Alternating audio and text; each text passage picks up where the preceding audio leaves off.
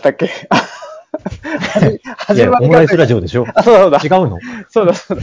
オムライスラジオだと思って今、スタンバってるんだけど。あ、ありがとうございます。えーっと、オムライスラジオです。えー、私、オムライスの革命児、青木です。そして、えー今日は、えーっとね、あれですよ。なんだっけこれ、あ、80年代、あ、違う、90年代の。おオムラジ汗まみれですね。あ全然あそうだあオムラジそうそう。あのね、オムラジ汗まみれと、うん。あれですよ。えーっと、90 90年代 B 面誌のコラボとうん。いうことで、えー、じゃあ、まずは、えー出演回数のやたら多い、この、えーっと、生駒の、奈良県生駒市の、えー山の中に住んでる、この方です。お願いします。はい。そんなに多い方なんですかね。多いんですよあで。もそうか。うん。シリーズでやってますもんね。そはい。えっと、90年代 B 面誌から、え、えー出演しています。出演しています。なんかあの、なんだろう。オールスター感謝祭みたいな気持ちで、あ、いや、そそっちからの参加です。そうですよね。確かに。なん、なんだろう、あのーなるほどザワールドのチームと、あ、そう、ねあの、ば番宣でね、そうそうそう。改改変期にやるときのなるほどる。改変期とか思ってなかったけどね。90年代あの当時はね。はい。。分かってなかったけど。分かってなかったけど。まあ、ということで、はい。えー、もぎちゃんです。よろしくお願いします。そしてじゃあ、あの、オムラジ汗まみれ、えー、は1回しかね、まだやってないですけど、からのゲストはこの方です。お願いします。はい。オムラジ汗まみれからの小山淳です。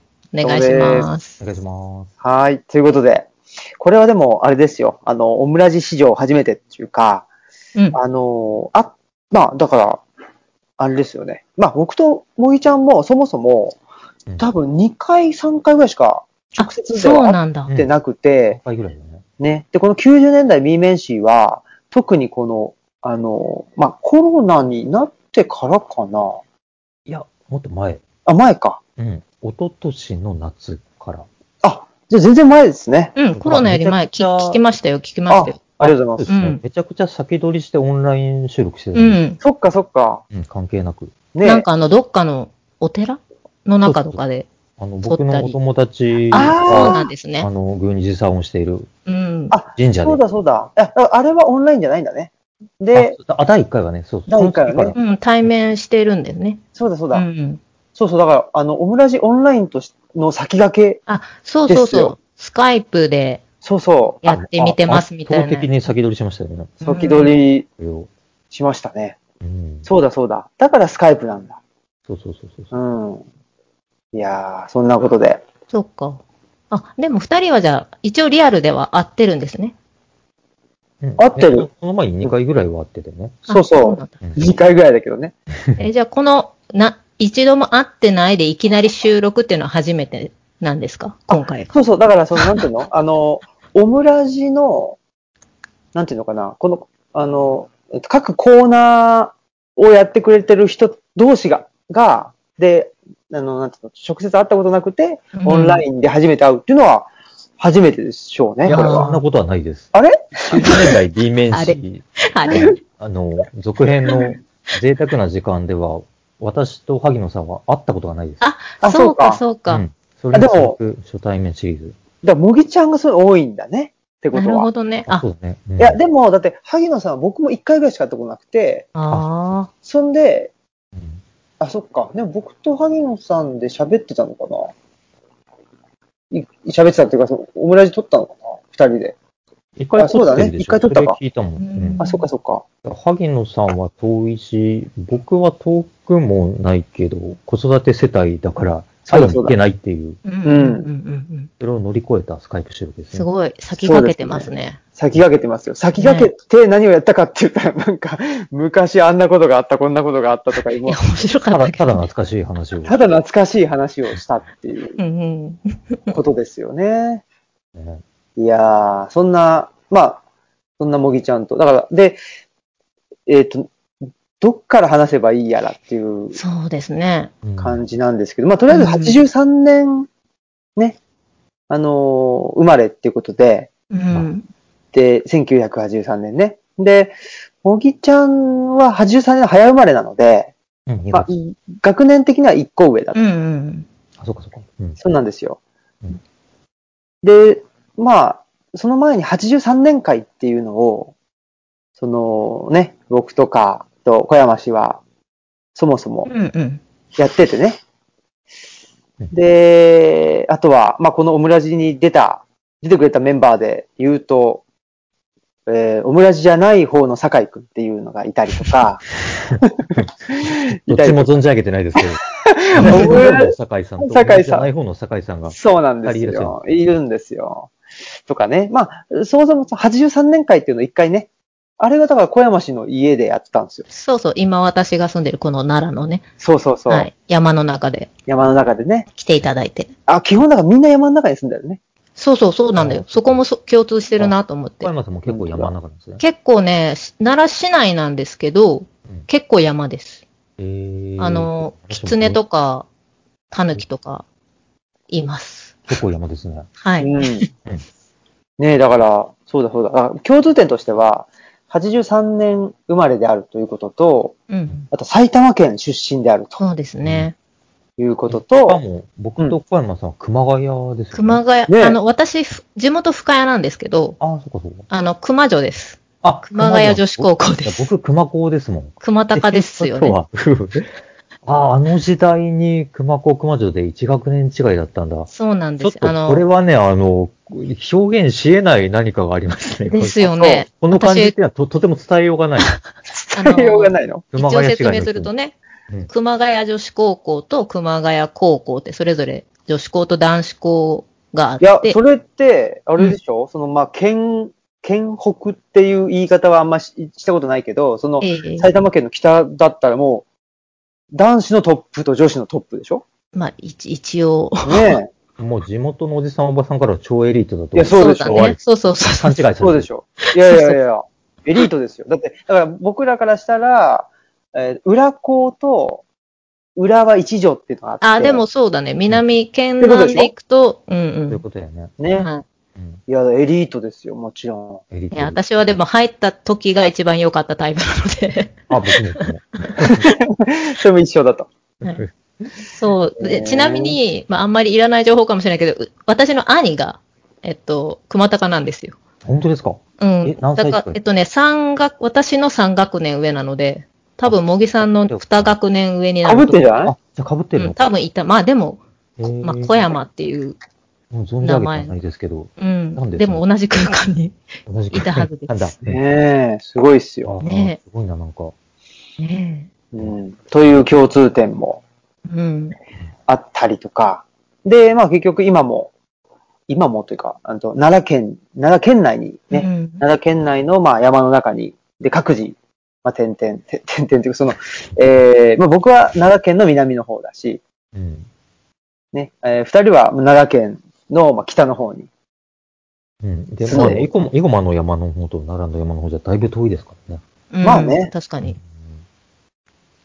確かに。まあでもひ、東吉野よりはうん。よりはね。近いね。うんうんうん。まあそんなこともあって。うん。だからね、あとは何か、まあ結構あるんだよね、あとね。だからその、なんでしょうね。まあ多分私と麦さん、そもそも多分青木くんがつなげようって多分思ったきっかけがやっぱ介護のあ、面もあるんじ。ゃないかな。私あの、あれなんですよ。これ、これ持ってるんです。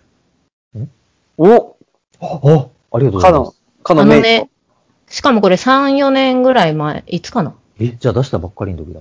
かな、あの、私の黒田さんという友人が、青木くんとの共通の友人がいまして、はい。あの、既得な友人がいて、なんかね、既得な方にお声求めいただきたい。そうそう。い。やあの光栄ですね。全然私がもう本当に一人目産んで、もう育児真っ只中で、何も、こう、外に出て何かするとか余裕もない時期に、うん。なんか本屋さん、大阪の本屋さんで見かけて、本にも読んで、あ、これはなんか小山さんと接点があるんじゃないかって言って、なんかね、送りつけてくれたんです。ええすごい。はいすごいよね。そうそう。だから今回全然その、オムラジとかより以前に一方的に存じ上げていました。あ、ありがとうございます。何回も読んでます音音声だから聞いてる方はわからないと思いますけど、今、小山さんが見せてくれたのは、あそうですねとか、海女赤ちゃん、神と使者という、あの、僕が作ったじ人というか、うん、あの、何かの協調で作った本なんですけど、とまあ自主制作なんで本当にちっちゃいうん本うん。にちょっとずつ置いてもらってるやつで、大阪だとか、カロさんですかね。じゃ、どこの翻訳まではちょっとすいません。聞いてないんですけど。うん。うん。あ嬉しいです。はい。そうなんです。ねえ。まあ、多分カロさんじゃないかなっていう気は。ね。ね他は本屋さんらしい本屋さんに置いてもらってないので、あうん、そうなんだじゃあ、そうなのかな。今度聞いてみ、聞いてみよすごいっすよね。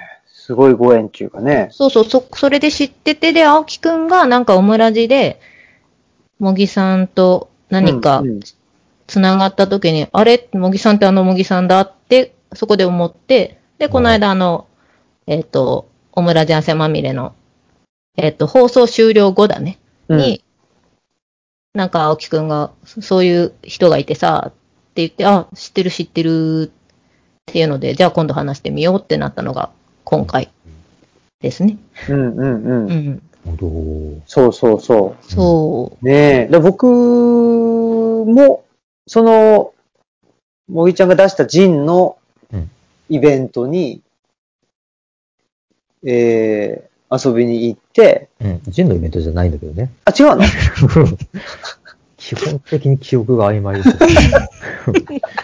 人たちが2年以上経ってから、まあ、まあ関連ああるっちゃあるんだけど、あの、風呂と施しの文化史っていう、あ、そうです、そうです。鈴木遥さんっていう、あのノンフィクションライターさんと一緒にやったトークイベントに来てくれて、それもかカロでね、やらせてもらって、ああ、そうだったんだ。そうそそれが初対面ですよね。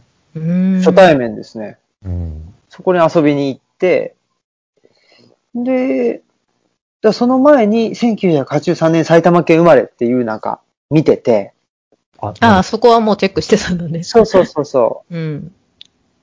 そんで、なん、なんでしたっけねっていうか。え、だからなんで来たのかもわ分からずじまいなんだよ。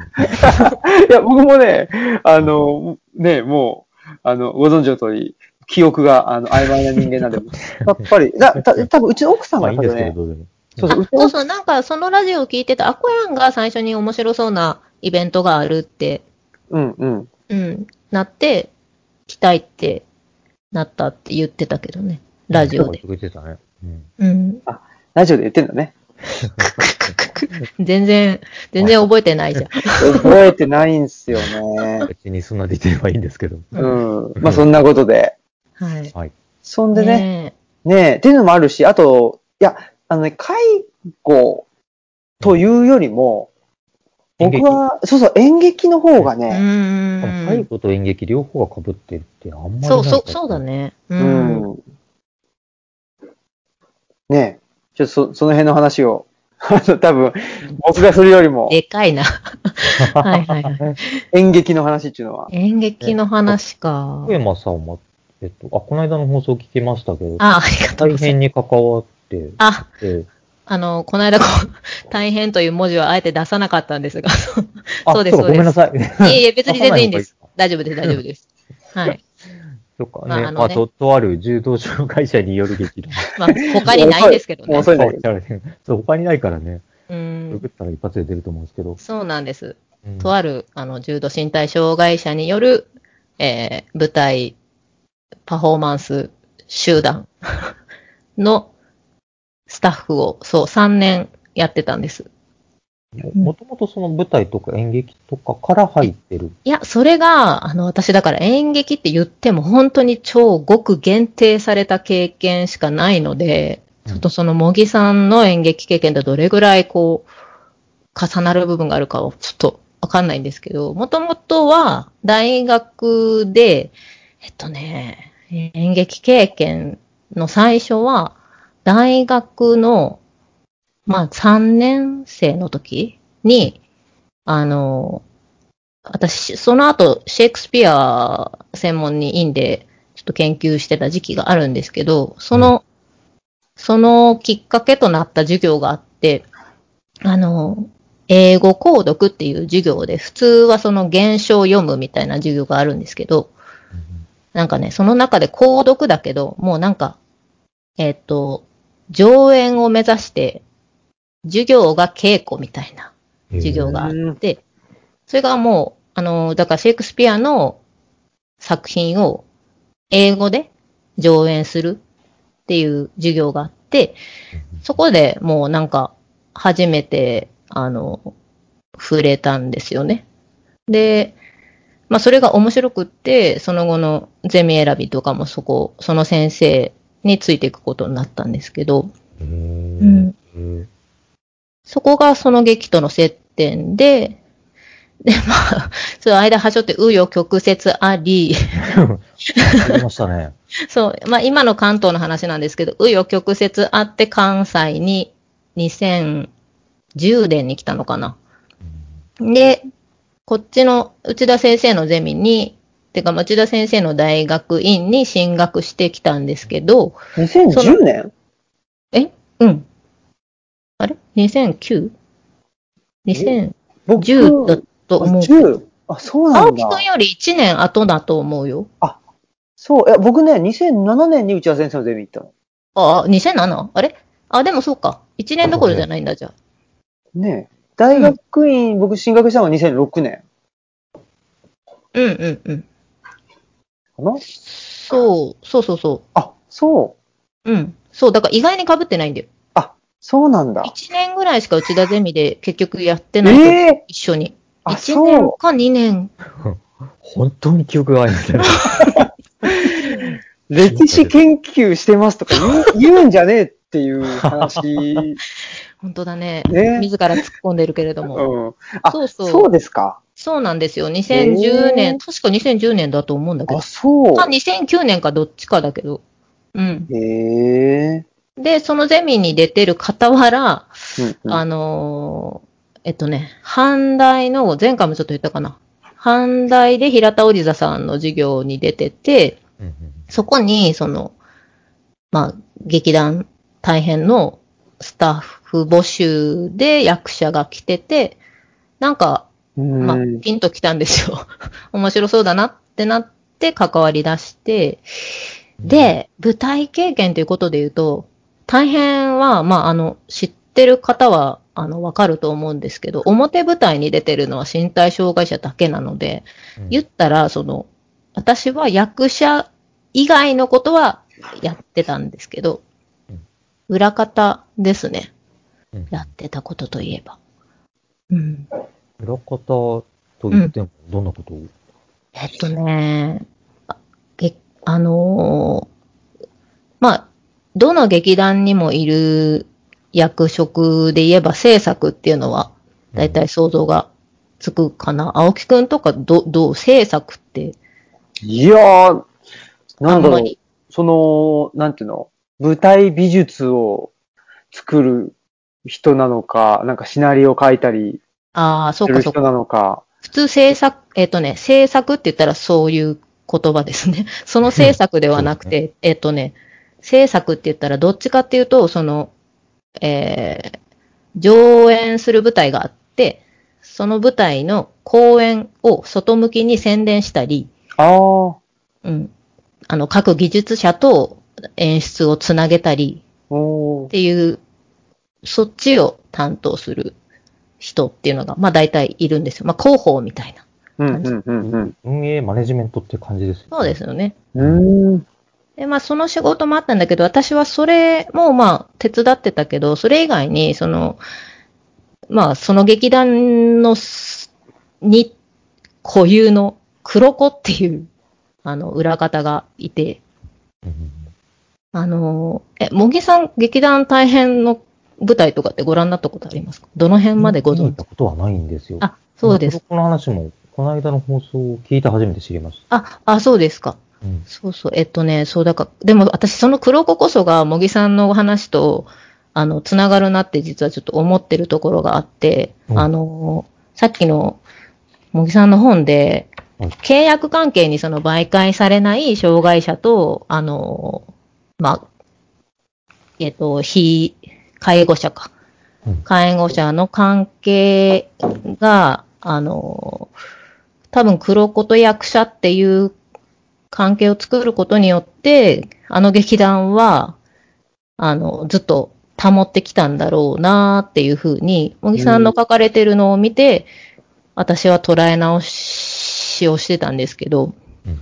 うん、あの、が同じ舞台を作るっていう目標のために共同するっていう関係性なんですけど、あの、から、黒子はただただの解除でもなくて、なんか、こう、ただ作業をしてるっていう精神性ではなくて、うんこう役者がやってることを手伝うっていうスタンスではなく、そのお客さんから表に見える舞台に対して、裏の見えていない部分でのこうクオリティは黒子がもう絶対に守りながら、うん。でも表に一切自分たちの手が関わっているっていうことを見せないっていうところに、すごく自分たちの誇りを持っている集団というか、うん。その裏で健常者がやらせてるっていうのは一番見せたくない姿なので、実際にそうではない集団なので、演出も脚本も全部、あの、重度身体障害の人が主となってやってる。で、その舞台表現に、こう、何らかの、なんだろう、シンパシーを持ったり、まあ自分も表現をしたいっていう思いがあって集まった障害を持つ人やったり、で、そうじゃなく健常者が、だから一つの舞台を作り上げる、うん、ために共同してる。その目的遂行のために出演者も黒子も動いてて、で、その中に、その、第三者的に見れば解除と呼ばれることも含まれているというそうですね。だけうんのことで、うん別に解除してるという意識じゃないってことですよね。そうですね。そうそう。だからその中に解除が含まれるっていう感じですね。うんうんが、こう、後から解除が身についてくるというか、うんうんそういうふうに、私の中でその解除と、だから舞台っていうのはそんな感じですね。結びつき方は。なるほど、なるほど。はい。なんか、うん、一つの理想があるなという感じがしますね。うん。うんあ、ちなみにその、東京でしてた研究っていうのは、もうその古典の戯曲とかなんですか？あ、すいません。全然東京じゃないんですけど、ごめんなさい。大学はあの、群馬群馬の方なんですけどあ、。群馬？はい。あの、戯曲っていうか本当にシェイクスピアの古典の研究ですね。うん。うん。で、その続きで、あの、内田先生のところでは、あの、えっとね、明治期の、えーシェイクスピアが日本に輸入輸入されてきた頃の、輸入されてきたことによってどういう、あの、変化があったかとか、輸入し始めの頃ってどういう、例えば本案作品なんかこう、ハムレットのなんか筋書きだけを借りて、全然こう日本風のその人情の話に書き換えて上演してたとか、まあ上演の前にその新聞であのその物語が書かれてたりしてたとか、そういうらへんをちょっとちょこちょこやってたんですけど。ああ、面白そう。なんか僕はその、まっとうな演劇の知識って全然なくて、うんで、でもなんか、どっかで聞きかじった話では、あの、進撃のセリフが、あの、今の我々の言語感覚からすると異常なのって、うんうんうんうんヨーロッパの進撃の直訳だったからだみたいなこああ、そうですね。うんうんと。もあるんですよね。うん。すごく、だから様式から入ってるんですよね。うん口語じゃなくって、うん演劇自体の言葉がまず様式なので、全然普段の私たちが喋ってる言葉とは違うっていう。うん。うんうんあの、いや、なんか僕よりも、はるかにちゃんと演劇のキャリアがあるっていう。そんなことはないです。そんなことはないです。いや僕はもう本当に、なんという演劇やってましたと、あまり言えなくてですね、はいはい。大学で演劇サークルになんとなく入って、うん。でも入ってみたら、コントグループをやってる先輩がいて、うーん。で、その人は、その時も4年生で、お笑いの事務所で作家もやりながら、ええコントグループも始めたって人で、で、そこに誘ってもらって始めて、うーん。それからもうほとんどコントばっかりやってて、ええで、なんでどっちかというと、その芸人さんが出るようなお笑いライブにも出てたし、う芸人さん事務所にいたこともあったし、へえ。で、ど、だからどっちかというと、フィールドとしてはお笑いに近かったんだけど、そうなんですね。でも別に芸人という自覚全くなかったし、そのトトークとか全くしなかったし、え、何をしてたんですか？コンコントをやるだけですよ。舞台に上がってコントをやるだあけ。、そうなんですね。それは、そう、今からしたらあんまりどんな風なコントをされてたのかが、すごく気になりますけどね。確かに。うん。そねえどうでもいいです。聞いたことなかったな、そういえば。うん、中身はいいです。はい。まあ、え活動形態としてはそんな感じ。うん。そこの舞台、まあそういう、え、大学の時に出演されてたってことですか？あ、えっとね、大学で始めて、卒業後しばらく、へえ3。年ぐらい。うん。それと介護の仕事って時期被ってるんですか？あ、被ってないですね、全然。あ、そうなんだ。うん。辞めてからですね。うーん。それで、まあ、ひどい鬱になって辞めて、で、3年ぐらい本当に眠ってて、はいはいはい。うん。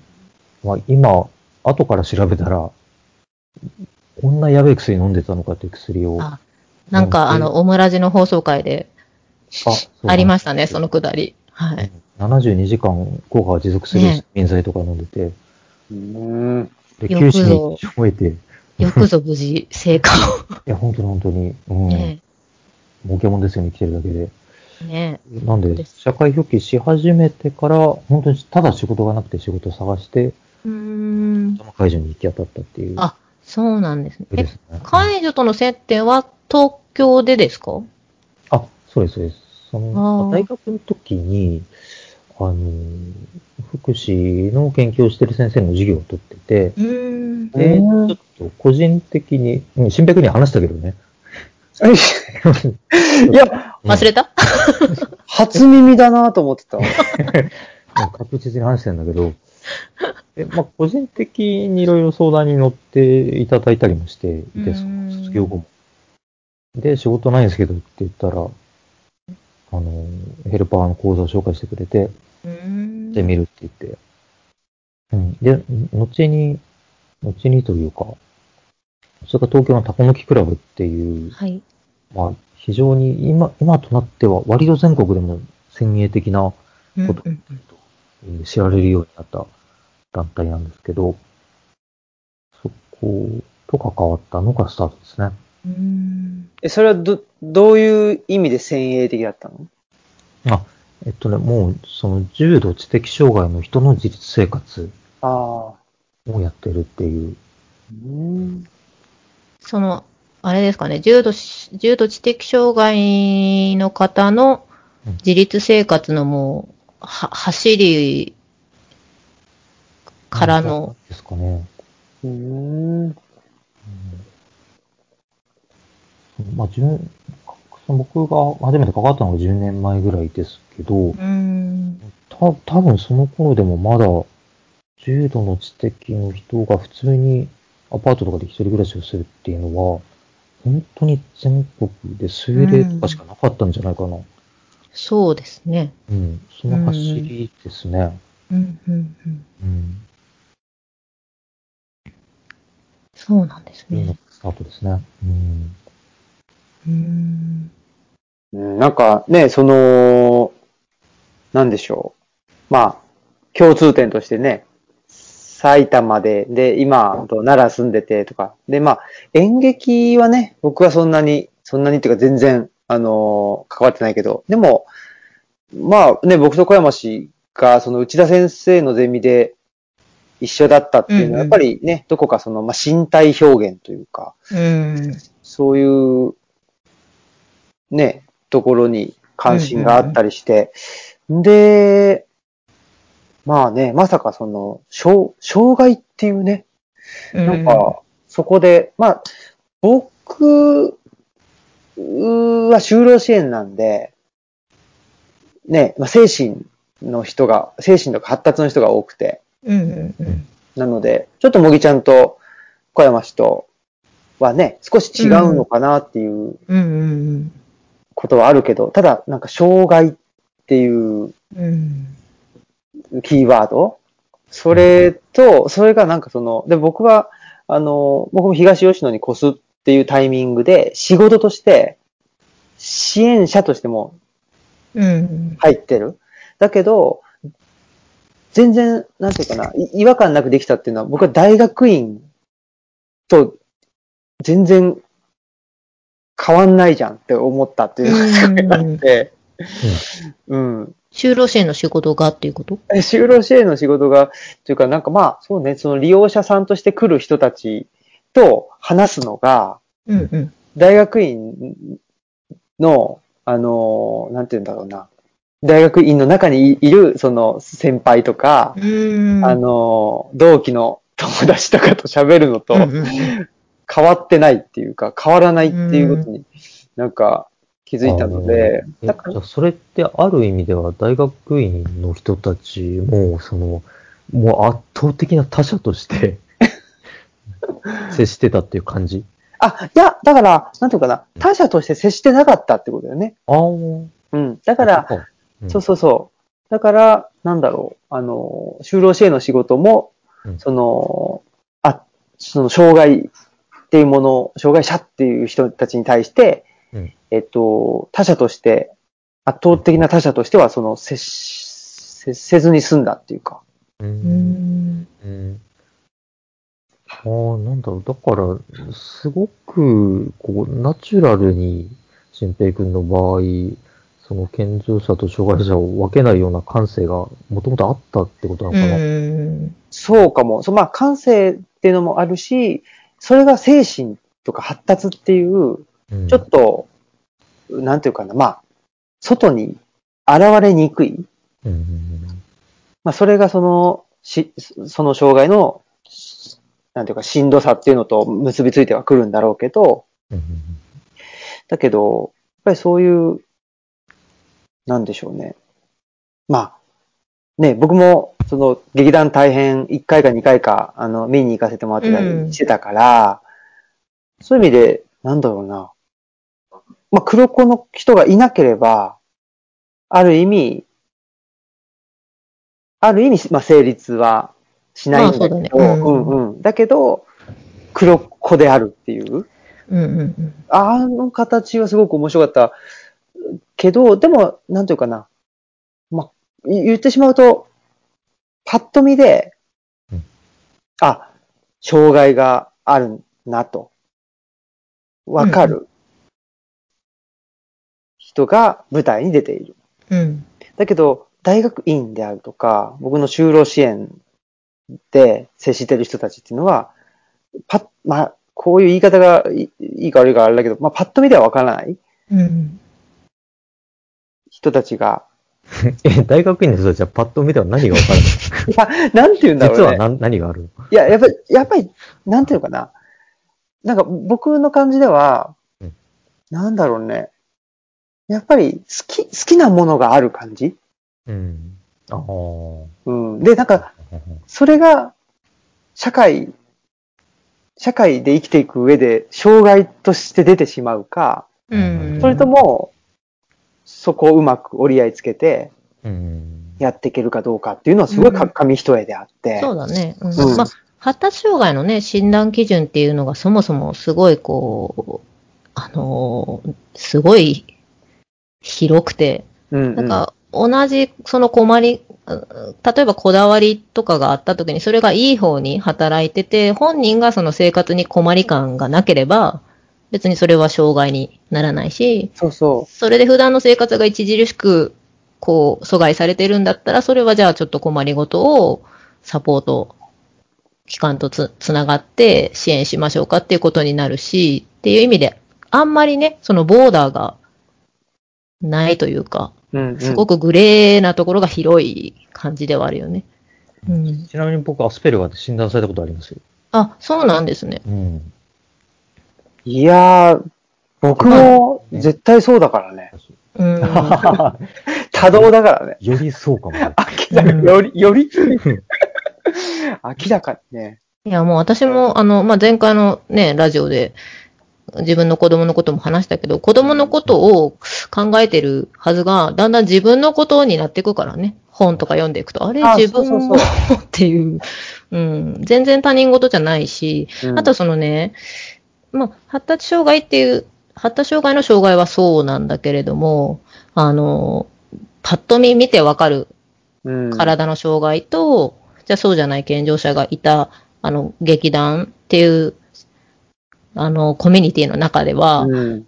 あのコミュニティの中でも、実は、その、あの、多分ね、何も知らない人が聞いたらすごい過激なやりとりに聞こえるようなやりとりが日常的にやなされていて、うんそれは、その、障害がある役者なり、まあ、演出、主催の人とかがよく、その、どっちが介護してるかわからへんねうんうんとかっていう劇が飛ぶんですよ。その、新しく入ってきたスタッフだったりが、こう、なんかやらかしたりしたときに、そういう、で実際そうなんですよね。ただ一方が助けるっていう関係では全然なくて、むしろその劇団に入ってくれば、一番下っ端に健常者だろうが、入ってきた人は何もわそこでのことはわからないわけで、当たり前にその重度身体障害がある、もう脳性麻痺で言葉も最初聞いたらちょっと何を喋ってるかわからないような人からでもやり方を教わったり、必死にそれを教えてもらうために関わっていくっていう。がそこでもその介助者と非介助者っていう関係性はいつでもその揺れてて、うん。うん。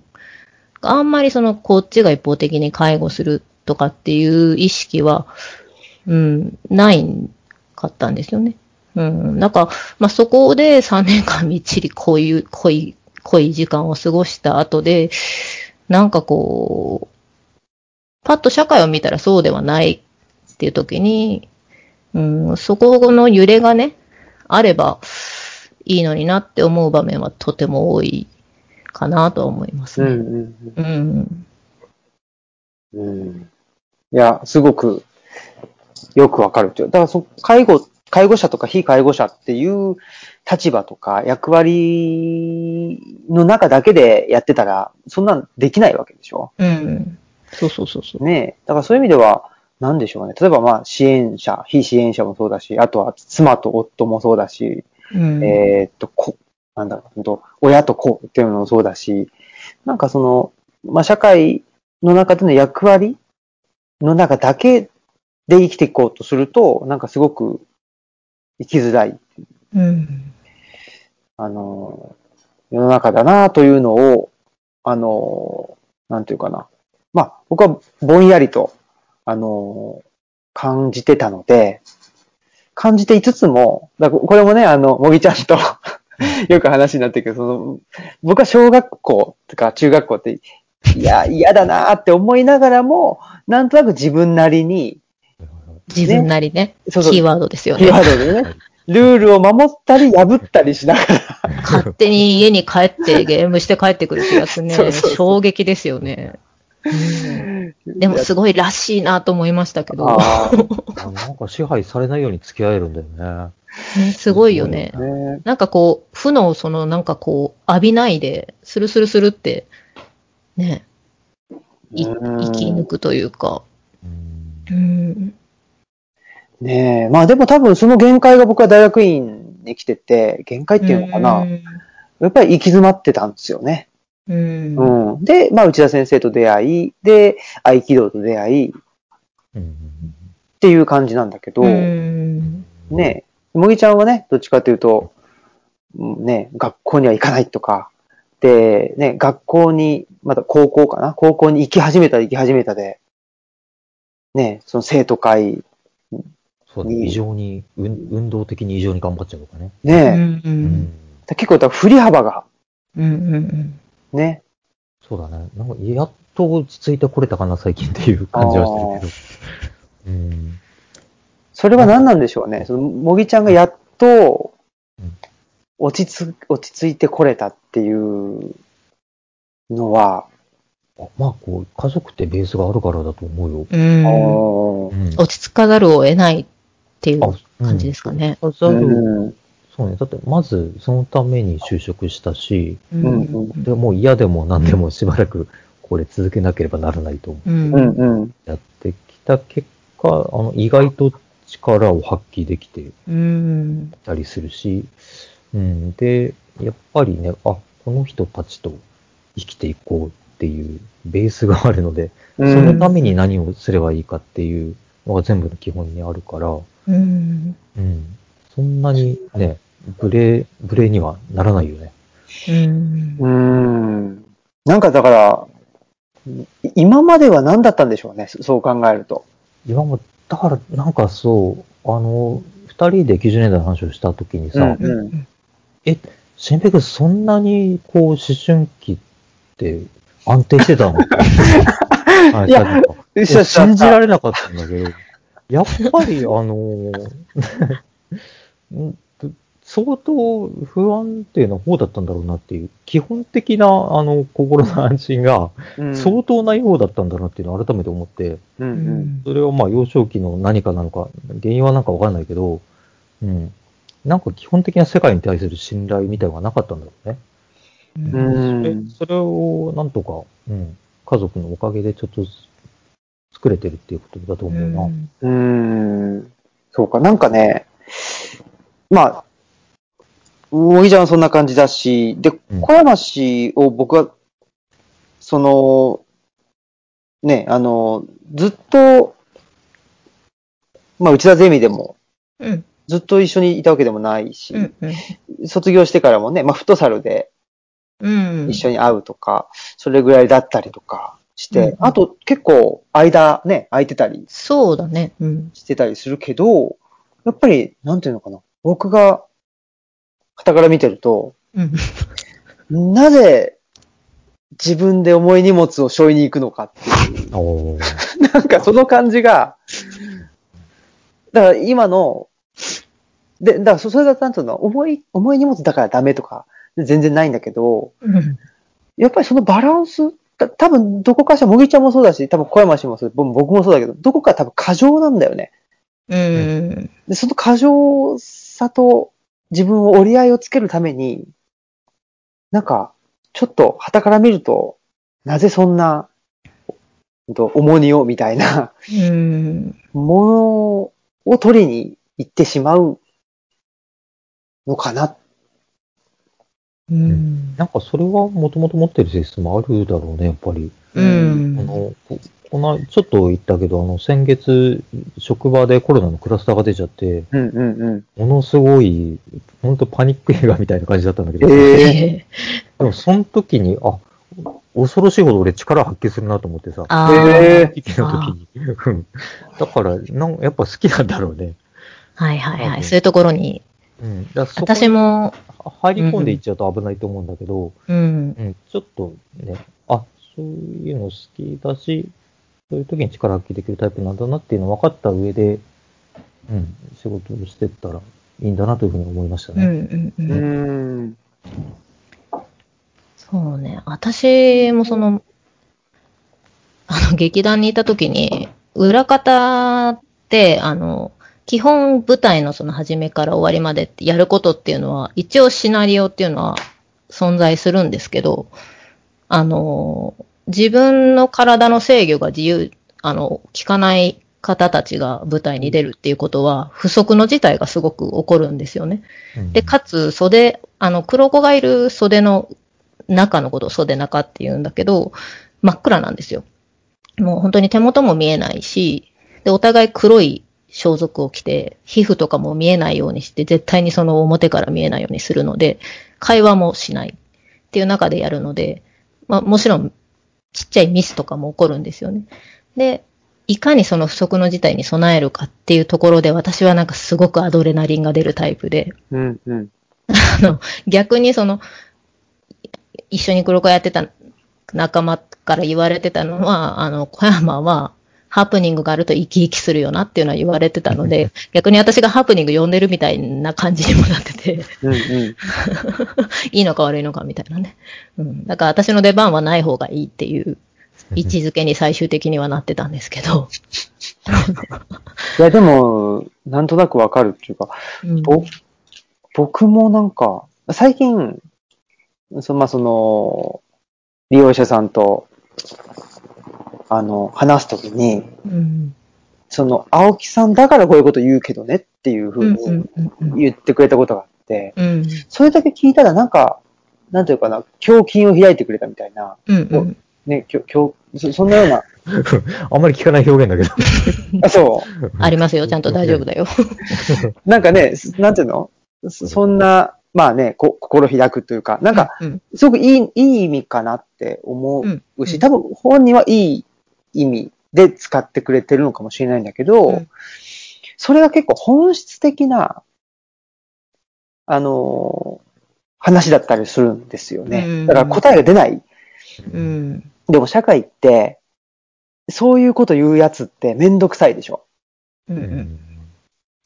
だから、社会の中だと、それがまあ、あの、意識的にも無意識的にも、そういう問いを立てるなよと。うん。うん。その、そんな答えが出ないことを、まあ、あのね、表に出すんじゃないよっていう。うん。でもなんか、そそれが、ある意味、その発達障害の人を発達障害と正しめてる社会のあり方うん。うん。だとは思う思うんだけど、うん。うん。で、ぼ僕はそのまあね、さっきのイイレギュラーっていう話じゃないけど、発達障害と言われちゃってる人たちの、その、核にある、なんか、社会的にはややこしいと言われてしまうこと、うん。そそれが僕はすごく好きで、うん。好きだし面白いし、まあ、願わくはそれが、なんか快かっつったらなんか、ちょっとね、上からな感じだけど、それがなんかすごい、そそれが多分、それをエエンパワーメントするっていう、うん。うん。それが理想的なんだろうなとうん。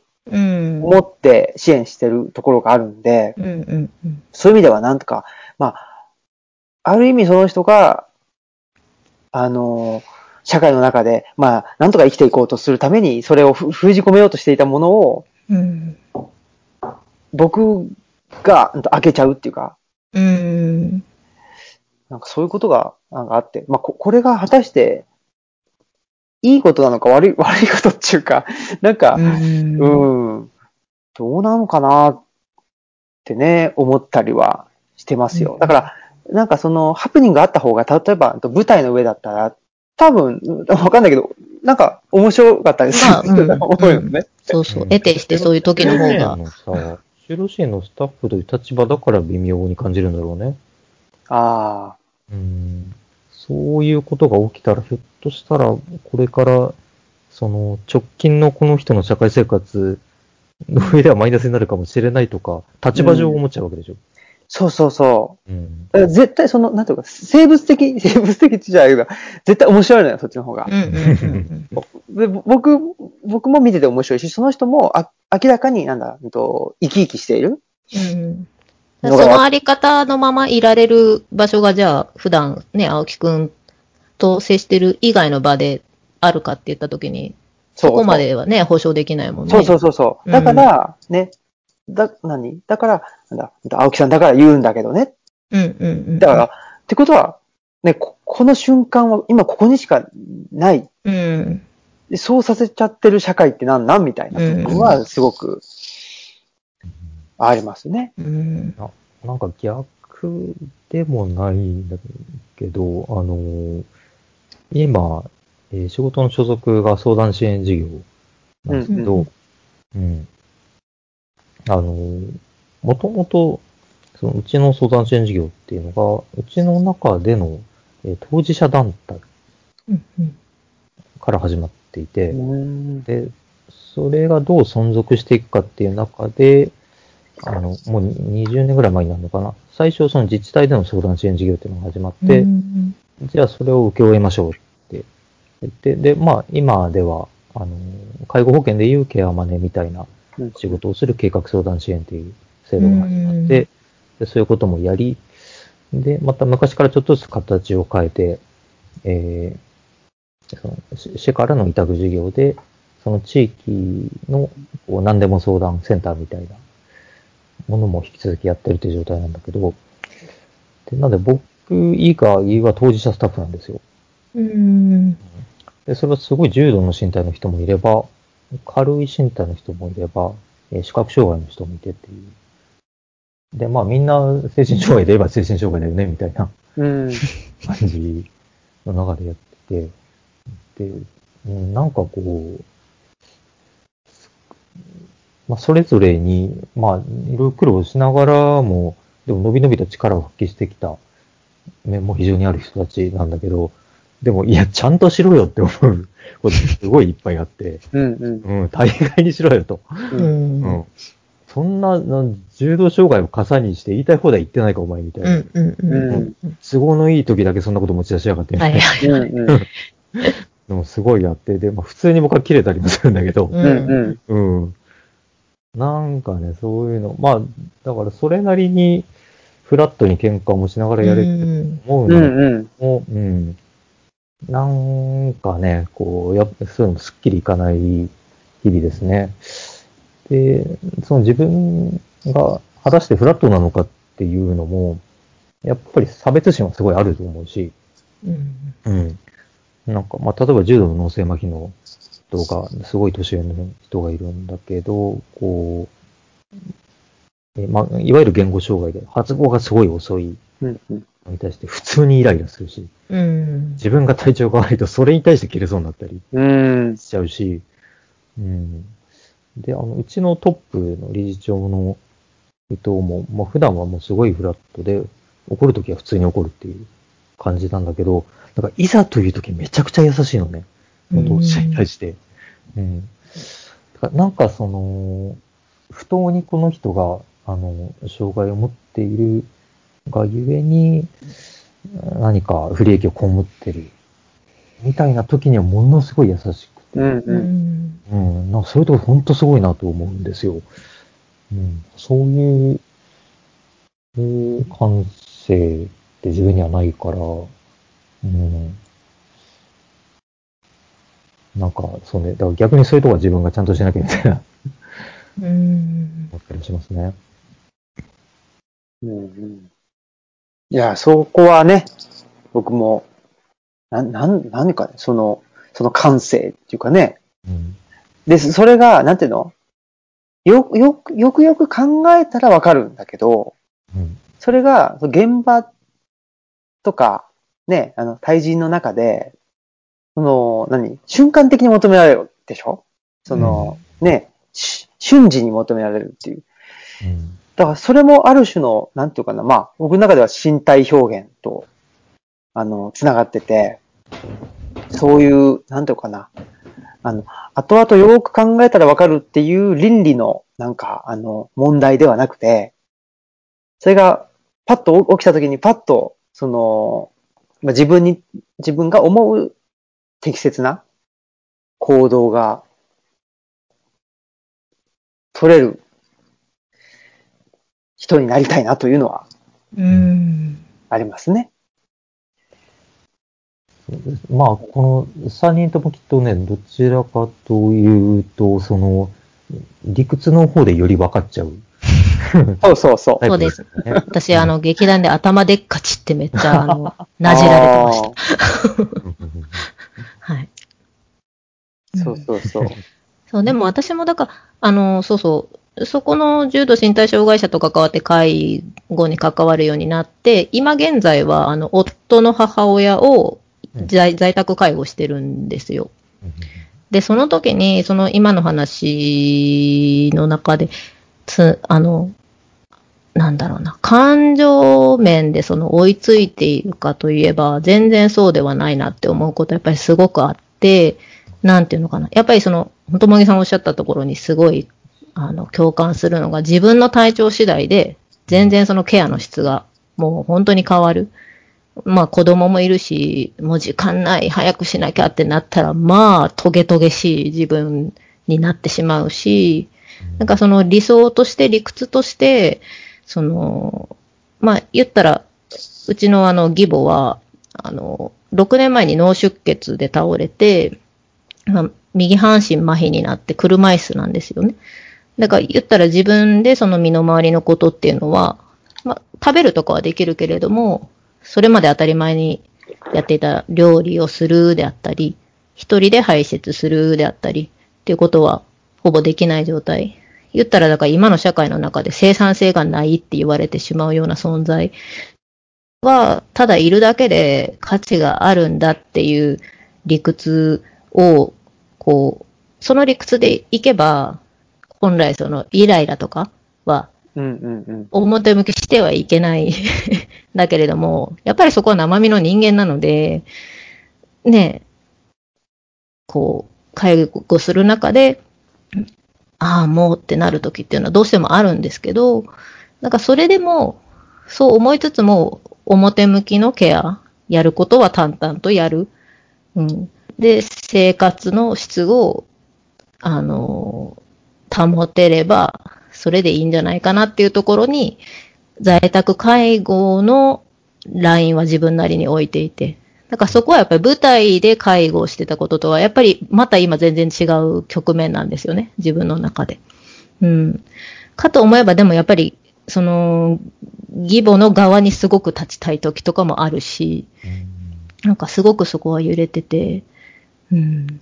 なんかあのね、そうそう、もぎさんもあの、職場でクラスターが発生で大変だった1ヶ月間、私はあの、義母が入緊急入院して、はい4月の半ばに。で、手術してやっと退院して、今はもう元通りに戻ったんですけど、そこでも結構、あの、こっちも吸ったもんだしてたんですけど、あの、一つね、あの、退院の時に、主治医が、まあ、夫の話をまた聞きしたので、私は直接聞いてないんですけど、そんなこと言うかっていう発言が主治医からあって、その、退院してからもう今まで通り在宅介護しますってうちが言ってた。ら、なんかどうも、なんかあんまり、もう本当は退院できるのに退院をなんかちょっと先延ばしにされてて、うちとしてはでも早く退院した方が、あの、早く元の生活に戻った方が、記憶障害もあるので、言ったらその、認知症と同じような症状もあるので、早く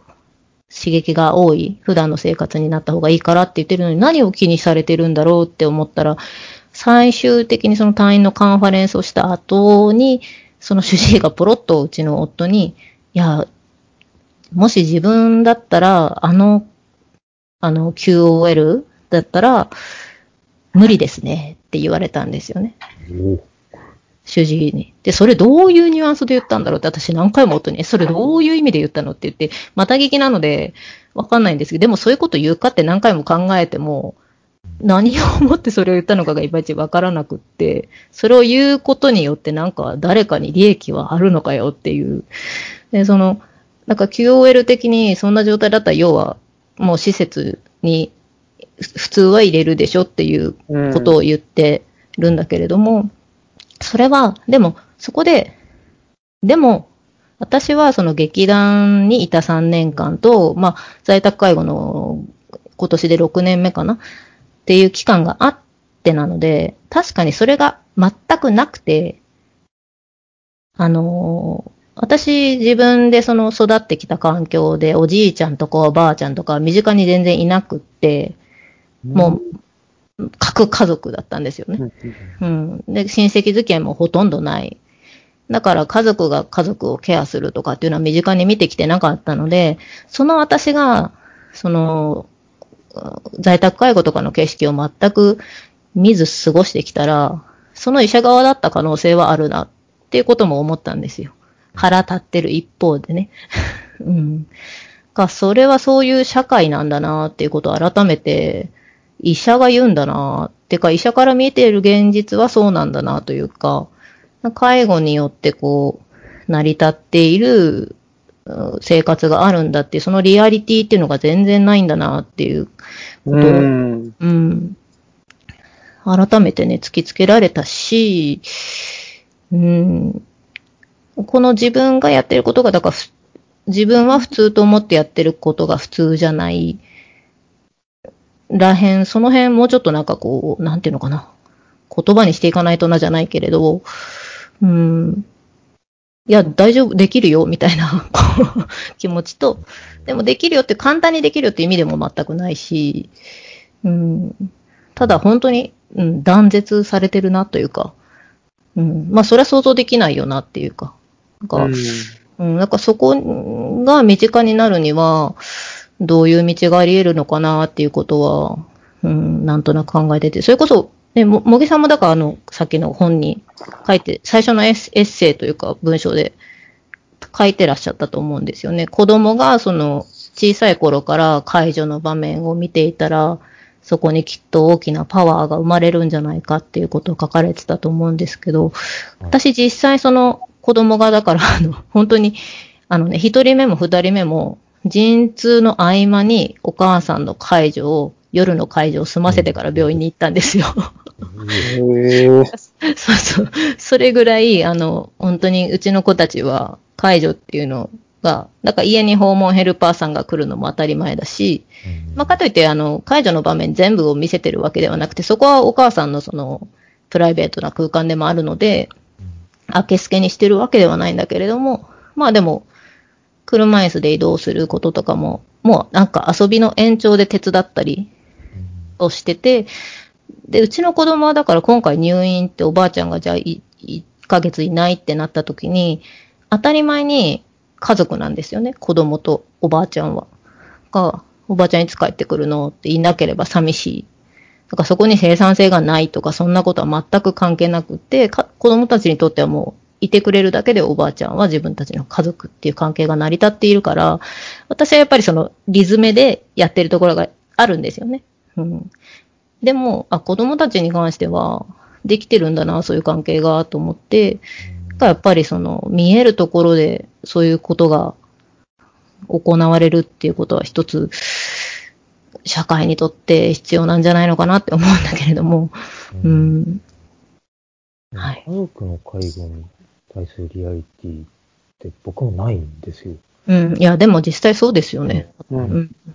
そのね、え、小さい子二人いて、そんなことができんのって思いますよ。まあそうですよね。嘘でしょっていう。うん本当に、だって自分らはね、小さい子二人で、まあ、本当に、うん僕働きに出ちゃってるから、妻が全部やってくれてるんで、あれなんですけど、でも、本当にね、これだけ、むちゃくちゃな、それだけでも毎日なのに、どうやってんのって普通に思いますね。まあね、まあ、うちの場合ね、あの、お夫がもともと自営業で在宅なので、それは一つ大きいのと、で、夫も劇団大変に私よりももう深く長年、20年ぐらい関わってきてるっていうファクターはもう絶対外せなくて、だからそれを抜きに皆さんもやったらいいですよとは全く思ってないんですけど、う。ん。うんう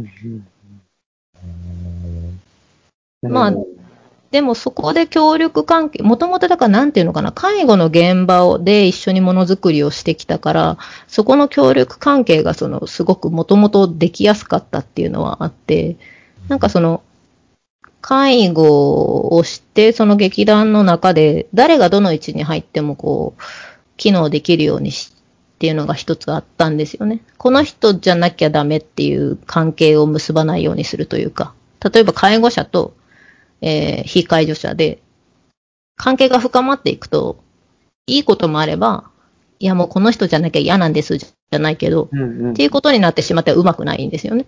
うん。それだと場がこう滞るし、そうじゃなくて、誰が入ってもいけるようにっていう、こう、い柔らかい関係を、あの、スタッフ同士もそうだし、当事者同士もそうだし、そういう中での連携をもともと、私と夫は、あの、全然その結婚とか、全然、まさか結婚すると思ってなかったんですけど、スタッフと、当時だか夫は、あの、舞台監督と美術っていう立場で関わってたので、そういう中で協力してたから、うん、今できてるっていうのは大きいんですけど、うん、でもその、それを特殊な面もあるけど、い一般化できる面もあるんじゃないかというか、うん、そんなに自分たちだからできるんだぜっていうストーリーにも全く落とし込みたくないというか、うん、うん。うん。多分、この三人とも、あある種すごい特殊なケースだそこは自と。覚した方がいいんだろうな。そうそうそう、思うけど、かといって、やっぱり社会がその特殊ケースっっていうのを強要できなくなっちゃったら、それは社会としてどうなんっていうのもあるし、ある、っていうのもあるし、その社一般とされてる人たちの中にも必ず特殊ケースはあると、あるっていうか、その、そこに含まれてる？うん。だし、その、今そうじゃなくても、いつそうなるかわかんないっていうのがね、いつでもあるからね。特にその、やっぱり、あの、高齢者っていうのは自分もそうなるわけだから。うん、うん、うん。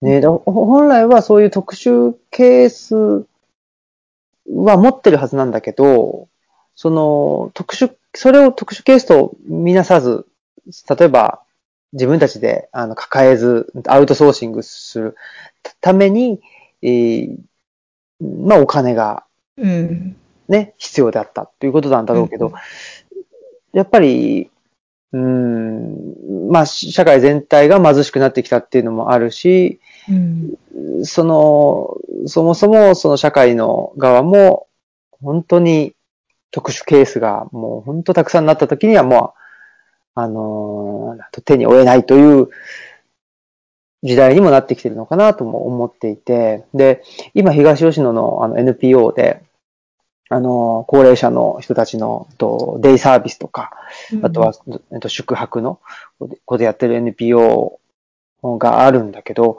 そこがね、やっぱり最近、あのー、お葬式もするようになって。だから、今まではね、その東吉野村で、えー、お葬式をやるって言ったらもうその人のうちでやって、で、土葬するっていうのがまあ、ね、基本だったわけだけど、それが、あのー、東吉野村じゃなくって、隣町の、えっ、ー、と、セレモニーホールで、あのー、まあ、お葬式やって、うん、でね、えっ、と、お骨にして、で、それを持って帰ってきて、で、お墓にっていう時代だったわけでしょ、ここと。うん、多分、4、50年、うん、あの、東吉野村で言ったら。それがまた、そうじゃなく、ね、その、またね、ここまあ、こ自宅というよりも、今度はこっちの NPO の、そういう、えー、介護の施設でお葬式をして、で、まあまた、もう、んと、えっ、ー、と、お骨にするのは、そっちの何ですか、あの、セレモニーホールにね、えっと、隣接したそういう、何と、焼き場でするんかもしれないけど、うん、っていう感じで、またちょっと変わってきてる。まあ、なんか、戻、戻ってきてる部分もあるし、うん、っていうんで、なんかちょっと、なんでしょうね。やっぱり、特に、あの、人口減で、そういう、まあ、病院も遠いし、で、あのね、えっ、ー、とセ、セレモニーホールも遠い、そもそも、あのー、そんなお金がない人たちもね、いたりしたら、もうじゃあちょっと自分たちでやるしかないよね、みたいな。今までお金によってアウトソーシングしてきたもの、どんどんと、もう自分たちでやらざるを得ない。だから、特殊ケースを抱え込まざるを得ないような社会っていうのは、まあそれがだから、一方では社会の貧しさとも見えるし、一方では、ゆ、なんていうか、豊かさになる可能性もあるんじゃないかな。っていうのは、まあ、希望的観測だけど、としてはあって。うん、なんかその自分たちでやらざるを得ないってなった時の知恵なり、やり方なりが、こう、昔だったらだから遅延共同体とかで、受け継がれてきてたものが、ないところからいきなり始めなきゃならないっていうのが結構多分今しんどいんじゃないかなと思っていて、多分その知恵っていうのが、だから消費者主義がこう、だから高度経済成長で、っていう中で多分そういう知恵っていうのがどんどん失われていった、のが本当に、なんか想像がつかないっていうそのね、医者の、言葉に象徴されてるように、がそこが、うん、だから本当に豊かさだと、そこでも作っていけるのなら、それは私も豊かさだとすごく思って、そう、最近、うんうん、あのこの吸ったもんだ知ってる時期にちょちょうどっていうわけでもないんだけど、関係があると思って読み始めたわけじゃなかったんだけど、あの、石村美智子さんの、うんうん、あの、椿の梅梅の椿の海の木ん？合ってるかな、あ椿の海の木ですよね。うん。っていう、あの、まあなんだろうな、あれは随筆というか、まあ前も読んでたんですけど、なんとなんとなく読みたくなって読んでいて、まあどういう話かっていうと、あの、まあ、ミッチンっていう、まあ、石村美智子さん本人が4歳かな。5歳か4歳ぐらいのミッチン。まあ、そのミッチンの目から見る、その世界が描かれていて、その山の中の自然のことだったり、大人たちがどういうふうに生きているかだったりっていうのが描かれてるんですけど、その登場人物におもか様っていう、えっと、ミッチンから見たらおばあちゃんが出てくるんですよね。で、その人が、ちょっと、まあ、気が触れてるんですよ。うんちょっと狂っちゃってる。っていうのは、その人の旦那さん、だからみっちゃん、みっちんのおじいさんが、まあ、すごくわかりやすく言ったら浮気をして、うんうん。その本妻を差し置いて浮気した相手とも好きにやってるっていうのが、まあ、引き金となって狂ってしまって、もうその、着て、着てるものはもう、ボロではだけて、髪も振り乱して街の中をこう、今で言う徘徊してしまうみたいな姿なんだけれども、それを、その、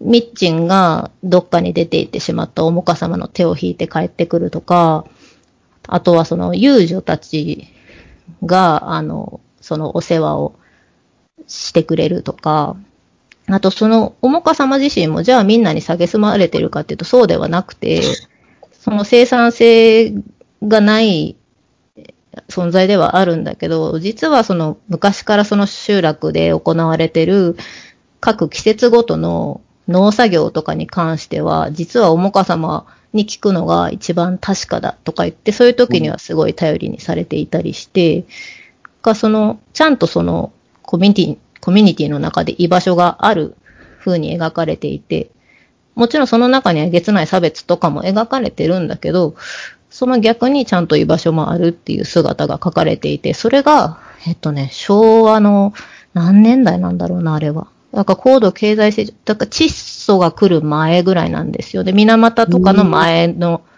だから言言ったら水俣以前のすごく幸せな風景として、まあ描かれてるうん作品なんだけれども、作品っていうかまあだから実際もう中身は本当に、あの、実話というかね、石村美智子さんの幼少時代なんだけれども、なんかそういう風景があったんだなっていう、そこと地続きな感じが今しないのが、うん、問題だなというか、そういう社会は可能なんだなとはでも、すごく読んでて思ったというか、うん、ななんかね、だからその社会と地続きじゃなくて、よかったってやってきた。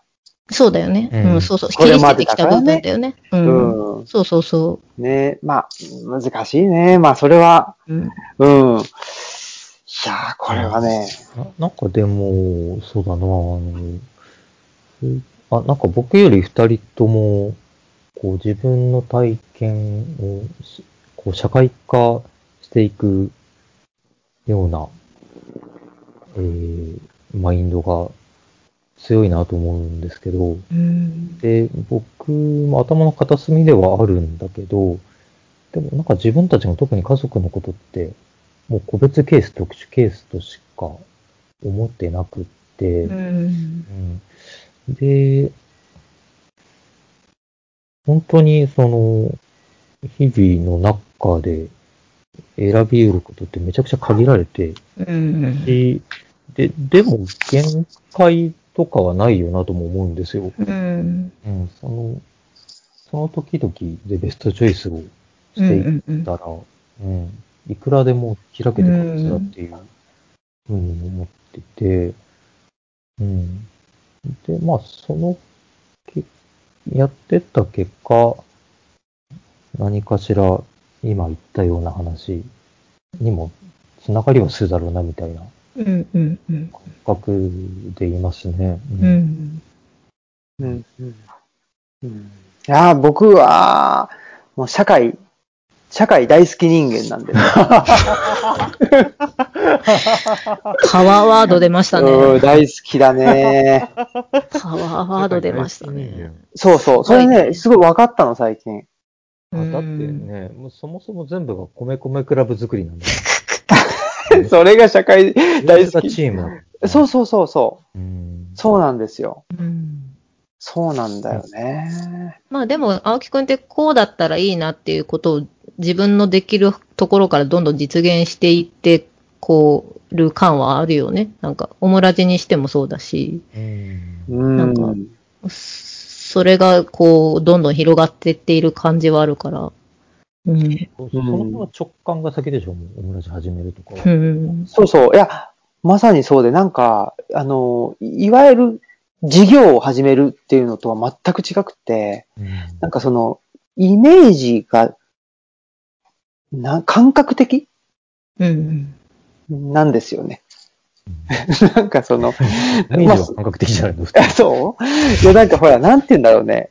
もうちょっとほら、まあ、あの、なんなんだろう。もうこれが、だから、なんか、旗から見るともうちょっと具体的なイメージができてるああ。ように思われちゃうけど、もっと地図が描かれててそっちに進んでこうってして そうそうそうると思いきや、でも本人としては、なんかこっちに行ったらいいんじゃないかなぐらいな感じで。でも多分それがきっといいんだろうね。そうなのかしら。うんなんかね、ちょっと人差し指を舐めて、この、ね、風向きを。風向きをぐらいのことしか実は、うん。うん決まってないんだけど、で、後付けで言うことが超社会なんだよね。そうそうあーそうだね。後付けでそうしてってるんだね。後付けで。そうでしょうね。いやー、いや、それがね、本当にもう、あの、今、改めて、えっと、ホッブスの、リヴァイアさんをねうんうん、読んで、あ、だから社会が好きなんだっていう、えーだから社会が好きなんだ。分かったんですよ。ほうん、だからまあ、なんでチームを人は組まなきゃいけないう。の、うん。うん、ホッブスってあれ書いたとき、その、ピューリタン革命のすぐ後で、うん。内戦状態なわけでしょ。やっぱり人間ほっとくと内戦状態になるぞっていうう。んうんそこが原点に実はあるっていううん。うん。ことを、ホッブスを読んでですね。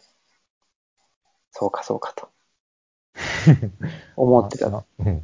え？僕ね、今、あの、た、高村一恵さんっていうあ、知らないの。女女性誌の人の、あの、平塚雷町とかの時代あなうんん。ですけど、大正時代ですか？うんと、うん、うん、そうだね。なんか、うん。えっと、まあ、とにかく同時代の人で、うんうんえっと、最初に日本公認史っていう、公認の歴史の面がめちゃくちゃ面白くて、で、今、えっと、女性の歴史っていうのをうん。だけど、うん、わ本当面白くて、それが。うん。で、まあ、女性史的な視点から世界史というか日本史を振り返ってるうん。けど、その高村さん。は、あの、もう女性の時代っていうのは、その日本で言ったら、あの、もうひ、卑弥呼ぐらいでギリ、うん。その、もう卑弥呼の時には終わりかけているう。うんん。考え方をしていて、で、それまでは、まあ日本の場合、例外的にその母系社会っていうのは、鎌倉ぐらいまで形としては続いていくんだけれども、うん。まあ、やっぱりあの、国家が形成されたあたりから、普遍的なものはじわじわとうん。いて、うん、だいぶそこの辺から崩れちゃったって言ってて、で、それ以前の社会をかなり、まあ、理想化しすぎなのかもしれないけど、相当美しいものとして描いていて、ううん。で、まあ、いろんな表現をしてるんだけど、あの、もう、国家になって、その、中国の文字とか日常性が入ってくるまでは、え言葉の国であったと。うん。で、こう、人々は、あの、暗い、こう、ホラーの中で言葉を語り合い、うん。うん。その、そこから、あ、なんかちょっとうまいこと今出てこないけど、なんかね、その記述がものすごい美しくて、うん。うん。で、まあそこ、うん、その、普遍的なものが入ってくる前の社会っていうのが、だから、なんていうの、別に女性上位であるというふうな言い方ではなくて、うん。うん、その、なんか、いびつな権力構造が入ってこなかった。うん。だからそこではうん。女も男も輝いていた。うん。で、特にあの、やっぱり女性の原理が中心にあったからこそみんなが輝いてたうん。ので、うん。で、なんかね、うん、それが、なんていうのかな。まあ、あの、そういう古代、古代以前の社会をどういうふうに捉えて、どう書くのかっていうのは、まあ、当然資料なんかもめちゃくちゃ少ないわけだし、うん。本当に、あの、その人の世界観が出るところだと思うんだけれども、うん、なんかね、その感じっていうのが、すごい、あの、自分の世界観にはすごいフィットしていて。うん。で、あれ、金平君の話から何を繋げようとしたんだっけ？金平君なんて言ってたっけ？もうなんつったっけな？なんか、社会が好きだっていう話をしたような。あ、はいはいはいはい。うん。えだから、なんだろうな。うん。えでも、その、ね、あの、イリイチもそういう話だもんね。あ、そ,、うん、そそのイリイチのバナキュラーみたいなものにも、うん、ちょっと近いかな。うん、と思う。うんバナキュラーとかジェンダーとかね。うん。うんうん。多分、もぎちゃんはそういうのが、あ、そう、だから、なんか社会、社会超嫌いなわけではなくて、うんあ、ある種の、あの、共共同体の良さみたいなものは、うん。なんか体感的にも知っているし、うん。なんかこういう理想的な共同体はあり得るな、みたいなのがすごい。そうだね。俺もあるなうんいや、だからそこがね、カムレさんをぜひ読んでみてほしい。うんあー読んでみたい。ですね。いや、うんそそこがまあ、あの、古典的な議論だけどね、その、ゲマインシャフトとゲゼルシャフトじゃないけど、共同体と社会っていうのがね、またちょっと違うとかもあるじゃないですか。ねえ。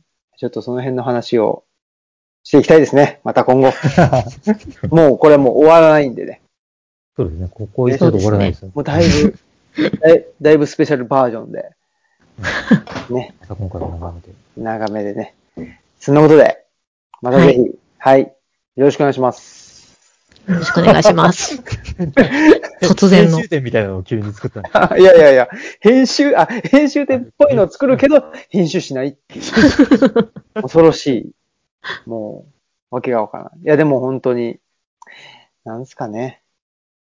いろいろと、なんか、取り留めがないようでいて、実は、ね、後付け、後付けで、だ後付けって怖いなって思うよね。その、後々、だもうバラバラなはずのものを結んじゃうわけでしょ。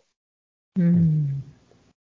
ねえ。で僕がやってることは基本そういうことなんで、だし、まあ、それが好きだからやってるんですけどね。うん。うん。だからね、もぎちゃんみたくその結果的にこういう形に見えたらいいっていうね。それもそれですごいなっていうか、うん。どうしてもね、僕はもう、いや、これは絶、絶対、なんだ、なんか、熊に見えるとか言って、ね、なんかね、何と、夜空を見てね、いや、あれはお、ね、お、大熊だ、お、大熊だもう言っちゃうみたいな人間ででも。結局、その直感で行動してるだろうし。あそうなんだよねか書き換えてるわけでしょ？いや、こ 聞こえてるわけこ。れはやっぱり小熊じゃなかったみたいな。そうそうそうそうそすぐ違うそこことが自由なんだよね。確かに。それ、それがやっぱり研究者は見てなかったんだろうな。いや、そうですよめち。ゃくちゃ怒られるでしょ、研究そうですよ。者。うんいや、そうそうそう。いや、だからもう、ほんと早く、もぎちゃんと出会って、ね、いや、お前研究者向いてないぞって言ってほし、言ってほしかったですよね。本当に。お俺はもっと早く俳優じゃないぞって言ってほしかったよ。そういうんじゃないぞ、君。いや、いいですね。そんなことで、またぜひ、はい、お願いします。使われないはい編集お願いしますお願いします。そうですね。はい。